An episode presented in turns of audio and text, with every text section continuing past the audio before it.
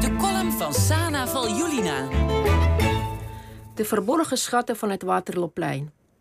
De rommelmarkt van het Waterloopplein is nog altijd mijn favoriete plek in Amsterdam. Ik voel me daar een goudzoeker die met zijn goudpan klei en zand filtreert op zoek naar de begeerde korreltjes. Het therapeutische effect van dit procedé is onovertroffen. Om maar te zwijgen van de bijzondere kettingjes, slaarsjes, jassen, theepotten, boeken, etc. die ik uit het sediment van de oververhitte kapitalistische kringloop heb, eh, heb opgevist. Onlangs was het weer raak. Op een dag stond ik even te dubben met een beduimeld boekje van Somerset Maugham, met een nogal fletse titel Christmas Holiday. Maugham had ik als student gelezen, daarna nooit meer. Zou het wat zijn? Ach, voor een euro. Christmas Holiday bleek een meesterwerk. De plot lijkt banaal.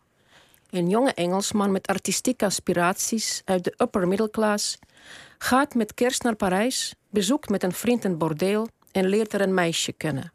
En dan houdt meteen alle banaliteit op.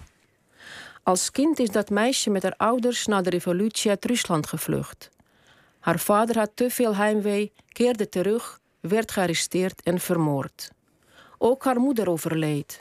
Zij bleef alleen tot ze een jonge Fransman trouwde die een koelbloedige moordenaar bleek te zijn. Maar ze houdt nog altijd onvoorwaardelijk van hem. Er gebeurt van alles in het boek. Er wordt gepikkerd, geanalyseerd en gediscussieerd over Rusland, het communisme, de Russische terreurmachine, over een Engels en Frans rechtssysteem, de kunst en kracht van de liefde, hoe duister ook. Maar wat mij het meest trof, is hoe meesterlijk Moom het wezen van Rusland ontleedde, met zijn gruwelijke geschiedenis en zijn overweldigende cultuur. Met zoveel kennis en begrip dat ik ervan stond te kijken. Hier kunnen de moderne criminologen nog wat van leren. Toevallig of niet, maar dit boekje kwam op een beslissend moment in mijn leven. De Russische aanval op Oekraïne. De mondiale woede en verontwaardiging. Vaak gepaard met aanvallen op de Russische cultuur, die zou imperialistisch zijn. Oproepen om standbeelden van de grote Russische dichter Alexander Pushkin omver te halen. Maar voor mij bleef Pushkin Pushkin en Poetin Poetin. En toen las ik Moom. Dat Russische meisje en haar Fransman ontmoeten elkaar op een concert van Russische muziek.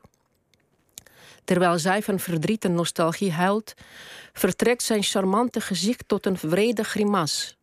Als hem daarmee confronteert, antwoordt hij: Deze muziek is een en al kracht en hartstocht, bloed en destructie.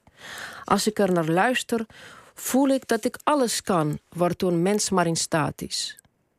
In een paar alinea's is het mooi gelukt wat de cancel-apologeten niet meer zou lukken, althans niet bij mij. Namelijk, serieus nadenken over de wisselwerking tussen de cultuur en de agressieve daden van een staat, van de mens. Een complexe kwestie die je niet oplost door het neerhalen van monumenten. Dit jaar viert Moom zijn 150-jarige jubileum. Ik heb er niet veel over vernomen. Bij zijn leven beschouwde men hem als een tweederangs schrijver. Te afstandelijk, geen ethisch oordeel. Gelukkig maar, want juist deze eigenschappen laten de lezer ruimte om zelfstandig na te denken. En is dat niet waar het in die literatuur om gaat? Dank